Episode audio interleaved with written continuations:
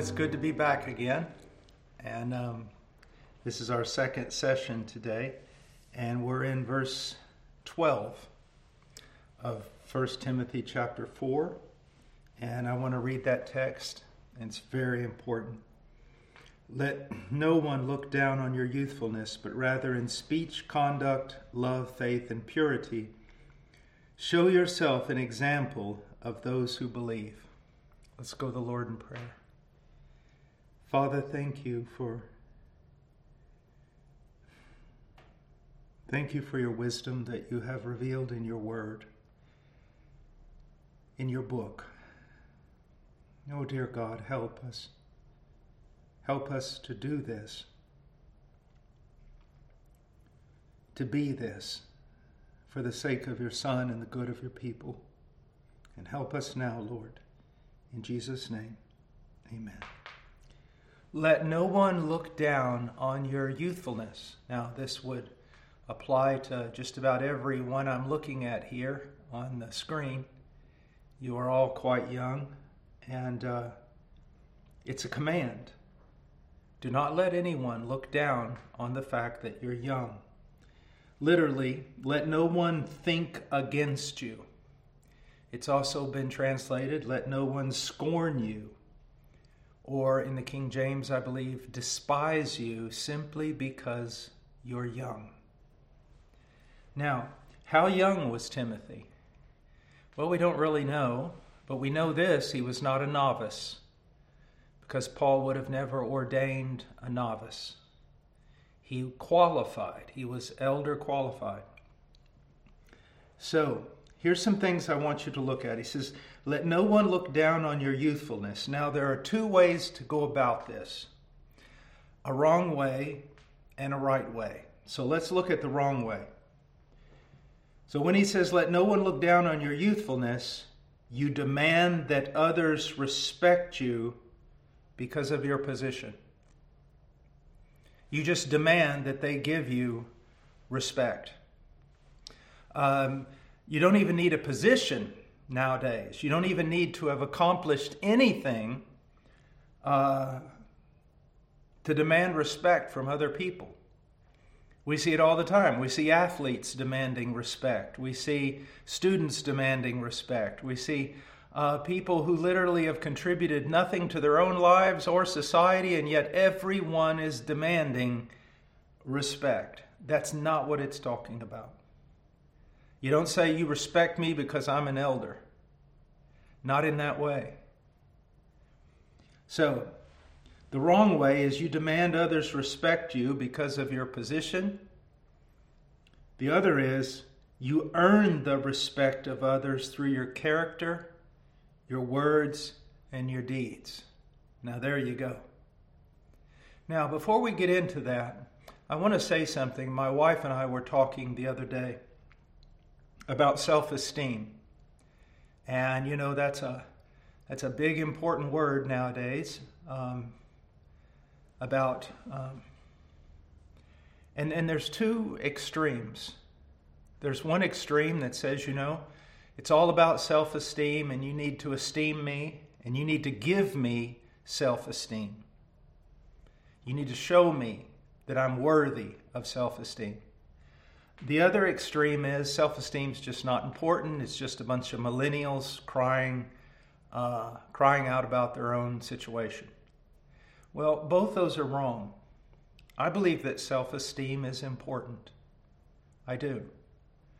Uh, but here's what you need to understand, and especially in the life of your children, but it's also the life of anyone.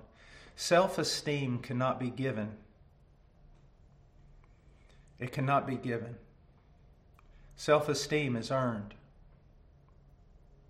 So, how do you give a child self esteem? You teach them to have character.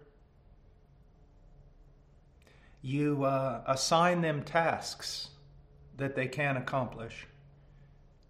And when they accomplish those tasks, they will think, wow, I did that. I accomplished that. You see, self esteem is important, but self esteem cannot be given. self esteem is earned. So if you're always constantly telling your child, you know, this and that about themselves because you're wanting to increase their self esteem, you're just going to ruin them and make them dependent upon other people's opinions and also make them demanding something they never earned. But if you teach your child character and they reflect good character, if you teach your child to work as they accomplish things and add things to their list of, I can do this, I can do that, they will grow in self worth. Do you see what I'm saying? And that is very, very important. Very important. Now, just wanted to throw that in. So he says, Let no one look down on your youthfulness. What must you do? You must earn respect. You must earn it. And we're going to see later on, it's not something that you earn once and for all. You must keep it by a stable, constant lifestyle of demonstrating Christ like character. Now, I want you to look down. Uh, it says at the bottom of verse 12, he says, Show yourself an example of those who believe. Now, this can be translated two different ways, and both of them would be correct, would be appropriate. It can be show yourself as an example or set an example of those who believe. Show yourself to be an example of what a true Christian is. That's one possible translation. The other possible translation is show yourself an example to those who believe. So live in such a way that you will be an example to other believers.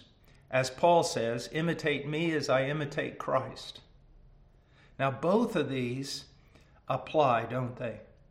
A pastor, a minister, should be an example of what a true believer really is and he ought to be an example to other believers that they can imitate. And so here's something that I want you to say to see. It's not just follow my doctrine, it's not just follow my uh, teaching, it's follow my example, follow my life. When I'm talking about the Great Commission, especially with regard to the Western church, I always ask this question What part of your Christianity should be exported? And what part of your Christianity should be quarantined? For the minister, for myself, what part of my life would I want exported to other people? And what part of my life should be quarantined so that other people aren't affected? Now, he says, show yourself an example. The verb show is present tense, it's a present tense imperative. And I've written here the minister must continually show himself worthy of respect. Respect is not a once and for all title granted to the minister. It must not only be earned, but it must be earned every day. Now, I was in a uh, hallway the other day and someone said something. One minister said something kind of sharp, and the other one applied jokingly, but also in a sharp manner. And when I heard that, I thought to myself, how many times have I done the same thing? But I wanted to see what would happen. Do you know what happened? Both of them did not show themselves as an example. And it was just it was just one phrase. It wasn't even anger or anything like that. It was just kind of spouting off. But what I saw was uh, afterward, brother, stop. Forgive me. I shouldn't have said that. Not that way. I was wrong. So, we're not talking about perfection, are we? You're an example of piety, and you're an example when you blow it, when you sin, that you confess your sin. Do you see that? And you do so openly when it's necessary. Look, you're never going, Jesus is the only perfect example. But you can be an example of a true believer.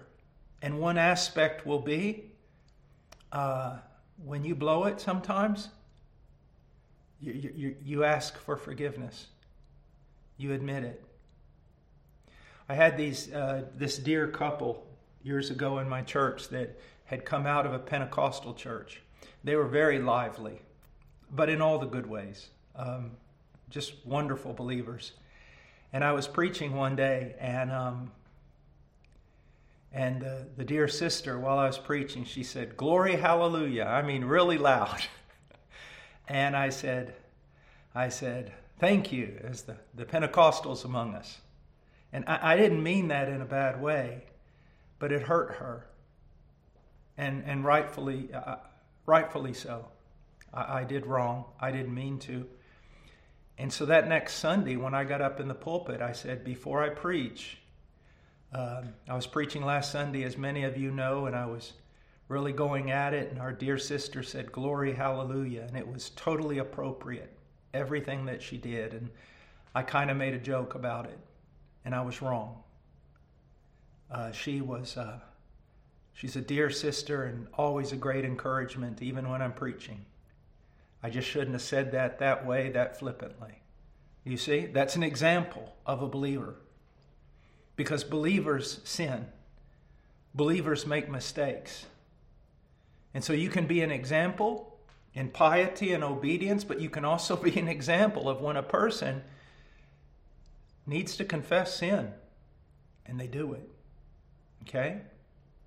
And let me tell you something. When I heard um, that brother the other day say, Forgive me, brother, I, I shouldn't have. When I heard about it, I uh, did my respect for him decrease or did it increase? It increased. I know he's, I, I, I put more trust in him now. I mean, I, I did trust him greatly, but I mean, it just accentuated my trust. Why? Here's an Israelite in whom there is no guile, who is a godly man, but even when he blows it, every once in a while, he says, Forgive me. Meant the world to me. Okay? So, now here's something that I, I, want you to see. You know, show yourself as an example. We learn from 1 Timothy chapter 3, verses 1 through 7, when it's talking about elders, but then it says uh, very similar things about deacons, um, that character is what primarily determines the fitness of a minister. That he is doctrinally sound in the faith is extremely important. As a matter of fact, I would give that priority because character can only flow out of true doctrine. But what I want you to see, dear brothers, is character is so important. And we don't need to work less on our sermons but we need, do need to work more on our lives. That's for sure. And look, when you know that your progress does not determine how much God loves you, when you know that God's love for you is already set and immutable, then working on your character is not a dreadful thing. It's a good thing. You know, if a woman is constantly trying to make her self more beautiful so that her husband will love her. That's slavery. That's bondage. But if a woman is trying to make herself more beautiful because she knows that her husband does love her, that's a completely different thing. And, and that's what I want you to see. You need to work on your character, brethren. You need to spend more time striving for Christ likeness as a matter of fact, the best way to improve your preaching is to improve your character. Now, he's going to give us categories or characteristics in which the minister must excel as an example. He says here in verse 12, Let no one look down on your youthfulness, but rather in speech, conduct, love, faith, and purity, show yourself an example of those who believe. Now let's look at the first one speech. Here it's literally word. Now, I believe, of course, using uh, logos as the as the word here in Greek. I believe that It does include um, the doctrine he proclaims, uh, maybe his pulpit work, um, but it's definitely not confined to that. Your speech. And Jesus said, What's in the heart comes out the mouth, didn't he? And we all know that. That a speech problem is a heart problem. Even if it's not malicious, it could be foolishness in the heart. And so speech is so very, very important. And I want us to look at, at several passages. Um, let's begin. Just hold your place, but go to Colossians chapter 3. Colossians chapter 3, verse 8 and 9. But now you also put them all aside anger, wrath, malice, slander, and abusive speech from your mouth do not lie to one another, since you have laid aside the old self with its evil practices. Now, I want you to see that um, there is both the interior and the exterior, the inner and the outer here. We, we see that there can be anger, wrath, malice in the heart. And that comes out in the form of slander and abusive speech. We could probably add there also jealousy and envy will lead to slander and abusive speech. And so speech is ultimately a heart problem. Now, we have to be very, very careful here. Why? When we go into even the words of Jesus, we see sometimes that Jesus says some very hard things. We see John the Baptist calling them vipers. Uh, we see things like whitewashed tombs. Um, so many things, twofold sons of hell. And so I do not want your speech to become uh, impotent and effeminate. There are times when you need to call people out. And sometimes um, you need to say some serious things, very hard things. Sir, you are a heretic. Sir, you are a narcissist and you think only of yourself and you use other people. There are times, and so I want you to be very, very careful here. But in those times, it is also very difficult to maintain self control. So, we're not talking about some effeminate speech in which you can never rise a decibel above normal. There are times to say very, very hard things. But he says, this anger, this wrath, this malice, this slander, this abusive speech from your mouth. And do not lie to one another. Um, you know, I, I, ministers sometimes will, if, if not lie, will at least bend or dull the truth. Sometimes it's out of cowardice, but sometimes it's out of empathy. They just don't want to hurt somebody. And that's a good thing. If you ever lose that, you're in trouble. But sometimes you must say things that do hurt. You know, a doctor who knows someone who ha- that has cancer but will not tell them because he doesn't want to ruin their day, that's self preservation on his part. He has to tell them they have cancer. And so we must tell the truth, even when it hurts somebody. But Paul says in Ephesians, speaking the truth in love. And then there are times I want to remind you, you need to be very, very cautious, but there is times when, there will be times when someone's a heretic and you need to straight up call them a heretic. Or someone is doing great damage to God's people. And at that moment, you need to be a dangerous man. And that is why you need to be controlled by the Holy Spirit, and that is why you need to be renewing your mind constantly in the Word of God. Because at that moment, you don't have time to prepare. And so you want to always be prepared, always growing. Colossians 4, chapter 4, verses 5 and 6. Conduct yourselves with wisdom toward outsiders making the most of the opportunity. Let your speech always be with grace, as though seasoned with salt, so that you will know how you should respond to each person. Um, know this about your speech. First of all, notice here in, in Colossians 4, 5, and 6 that he talks about conduct, um, wise conduct in one verse, and then graceful speech in another. They both go together.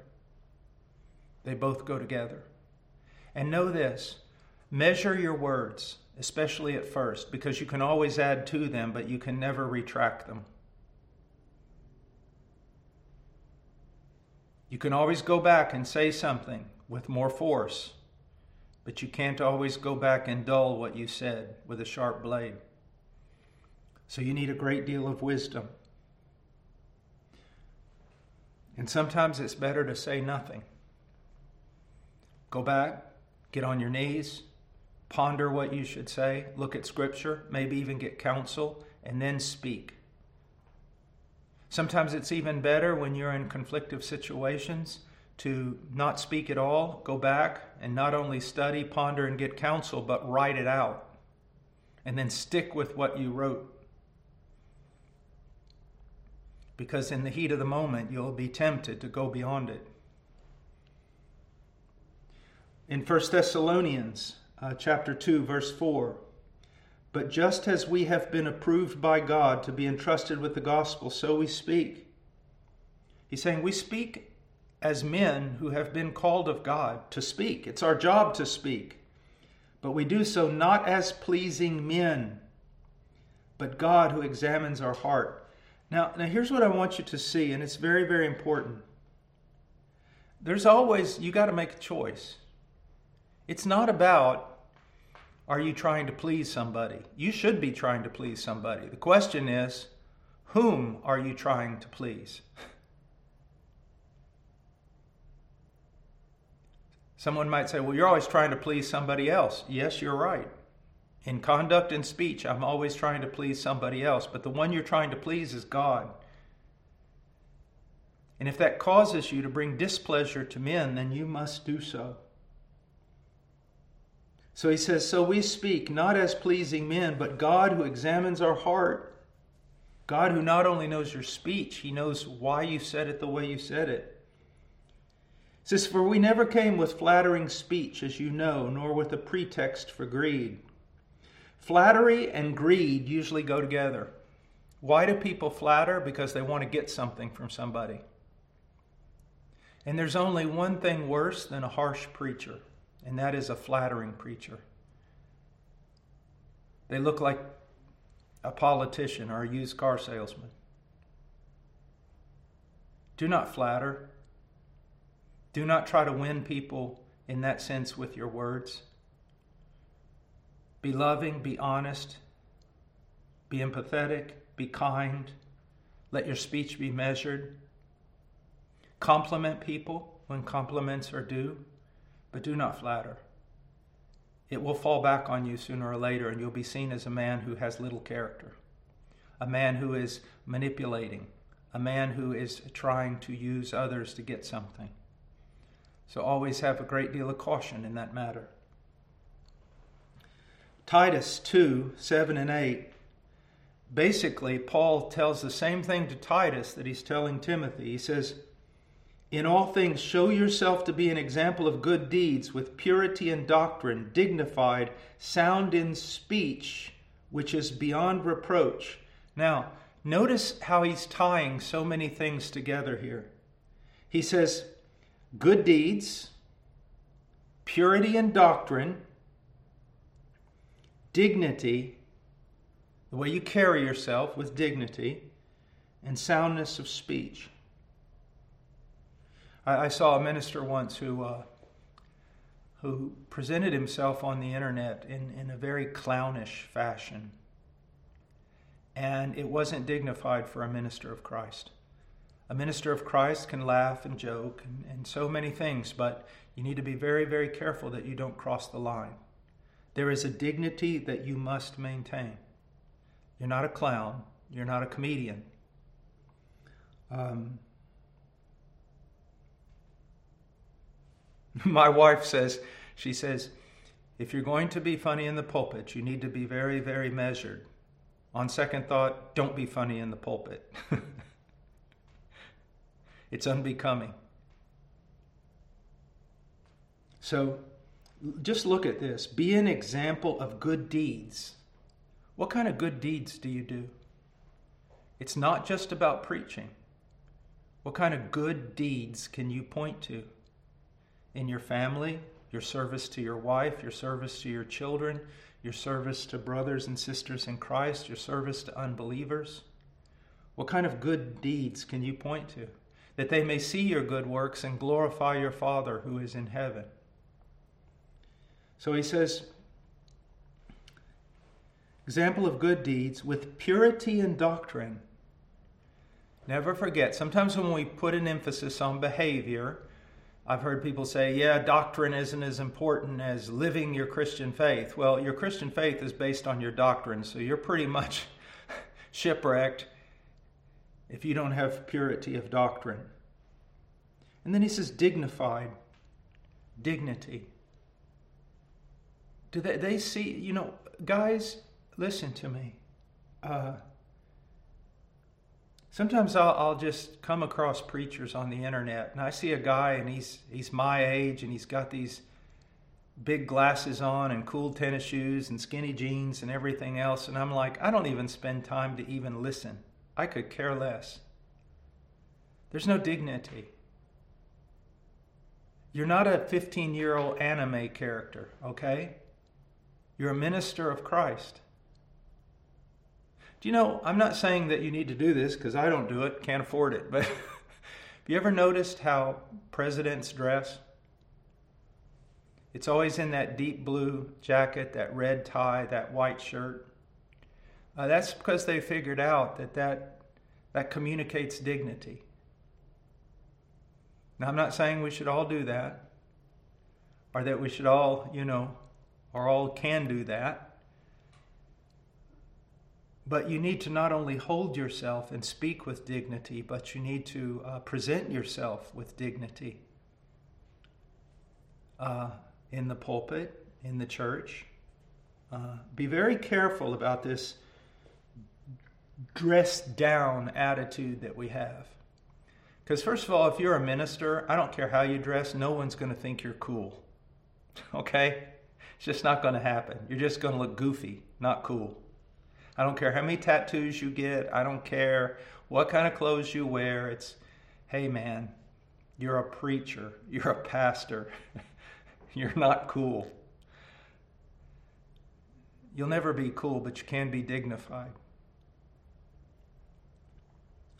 And he says, sound speech which is beyond reproach. This is assuming, and rightfully so, that there are going to be people who've got you under a microscope. You see, people aren't going to be neutral with regard to you at any time. There may have been a time where if you were a minister, they gave you the benefit of the doubt. Then it may be it went from not giving you the benefit of the doubt, but at least being neutral toward you with a wait and see attitude. Now that's not the case. If you're a minister of the gospel of Jesus Christ, you're somewhere on par with a, uh, a guy who, you know, um, takes Christmas away from orphans. I mean, there's probably very few people considered lower in society than a minister of the gospel. So they're going to be looking to get you. And they're not going to give you the benefit of the doubt. And so you need to be very careful about your speech. And sometimes it's just better to say nothing. It's better to say nothing. And he says in verse 8, sound in speech which is beyond which is beyond reproach, so that the opponent will be put to shame, having nothing bad to say about us. Now, that's very difficult. You know why? Because our entire life is speech making. We speak. We say a multitude of things. And we're fallible men. And so when we say a multitude of things, at least some of those things aren't going to go so well. So we need to be extra cautious and we need to be humble when we blow it. And we need to recognize it. I was in an interview many years ago in Detroit, And the first thing the interviewer asked me on the radio is he said, Man, there are a lot of people who hate you. and I said, Yeah, I know. And he says, Well, what do you, what do you say about that? And I said, Well, you know, when Jesus was on this earth, he was persecuted. And the radio host looked at me like he knew where I was going, that I'm like Jesus and therefore I'm persecuted too. But that's not what I said. I said, Jesus was persecuted. But whenever Jesus was persecuted, whoever was persecuting him was wrong. Jesus never did anything wrong. Jesus never said anything wrong. And so when people criticized him, count on it. 100% of the time, they were wrong. Paul Washer is not Jesus. Paul Washer is not perfect. Paul Washer has said many things. I don't know of things I've said with doctrinal error, but I know I've said things the wrong way. In zeal and boldness, becoming brash. Um, in excitement, saying things that were unclear. And so, what you need to understand is that yes, we need to be careful with our speech, brethren, but only Jesus was perfect. So then comes in again are you going to acknowledge, yes, I, I, I misspoke. I, I said that in a wrong way or with a wrong attitude, and I am deeply sorry. Okay? So, we need to be an example in speech. Then he goes on and he says, conduct. Literally, it means way of life, not just a moment in time, but conduct. And that's why if I see somebody who, for a few moments, are in great anger, um, I have a tendency to think they're an angry person. But if I know their way of life, that um, in their daily conduct, they're not angry. In their daily conduct, they're not always looking for a fight. In their daily conduct, then I can know that there's either a reason for that person's anger or in that moment they have sinned, but it doesn't define them and it doesn't make them beyond reproach. So, literally, conduct People are going to watch you, brethren. They are going to watch you. They're going to put your life under a microscope. Even those people who love you and believe that you're a worthy minister are going to set their eyes on you too much. So our conduct needs to be true. There's a passage in Hebrews 13:7. Remember those who led you, who spoke the word of God to you and considering the result of their conduct, same word, imitate their faith. Should that be said about you?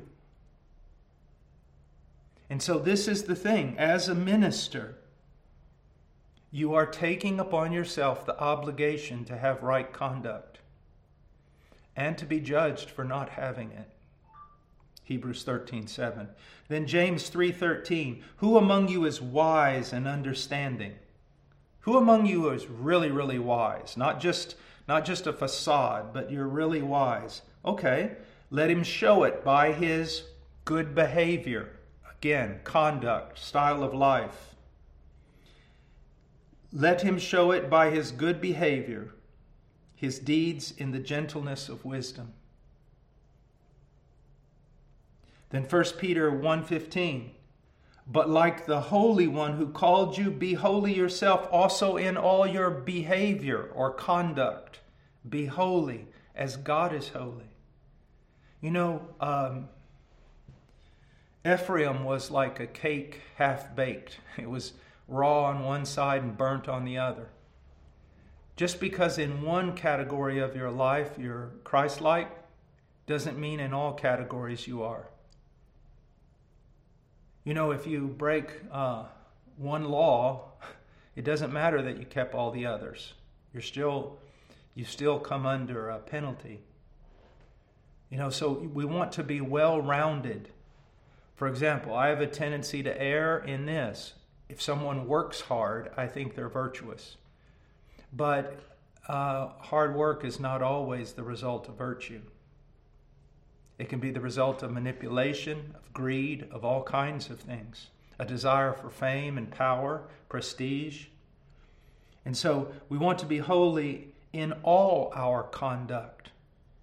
And don't make excuses, you know, where, well, you know, in the big things, I'm good. Yeah, but those little foxes that spoil the vineyard, as we see in the Song of Solomon. So, then 1 Peter 2:12, keep your behavior excellent among the Gentiles. And so what he's saying is keep your behavior excellent among unbelievers who really don't like you. And even if there are people in the church who are sort of adverse, you're not going to win them by many words, but you're going to win them by conduct. He says, Keep your behavior excellent among the Gentiles, so that in the thing in which they slander you as evildoers, they may, because of your good deeds, because of your conduct, as they observe them, glorify God in the day of visitation. We silence people not with arguments, but by a righteous life. 1 Peter 3:16 and keep a good conscience so that in the thing in which you are slandered those who revile your good behavior in Christ will be put to shame. Again, good behavior. 2 Peter 3:11 since all these things are to be destroyed in this way, meaning all of the old creation, what sort of people ought you to be in holy conduct, style of life, and godliness? Work on it all. Work on it all. The sphere of your church life, the sphere of your private life, the sphere of your family, the sphere of government and society be holy in all your conduct. Now, I want us to come to an end there because the others are so very, very important.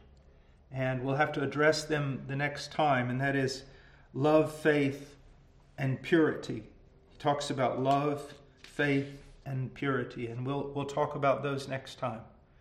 But, brothers, this all goes back to none of this is going to be meaningful unless you and I take serious the need to discipline ourselves in these things.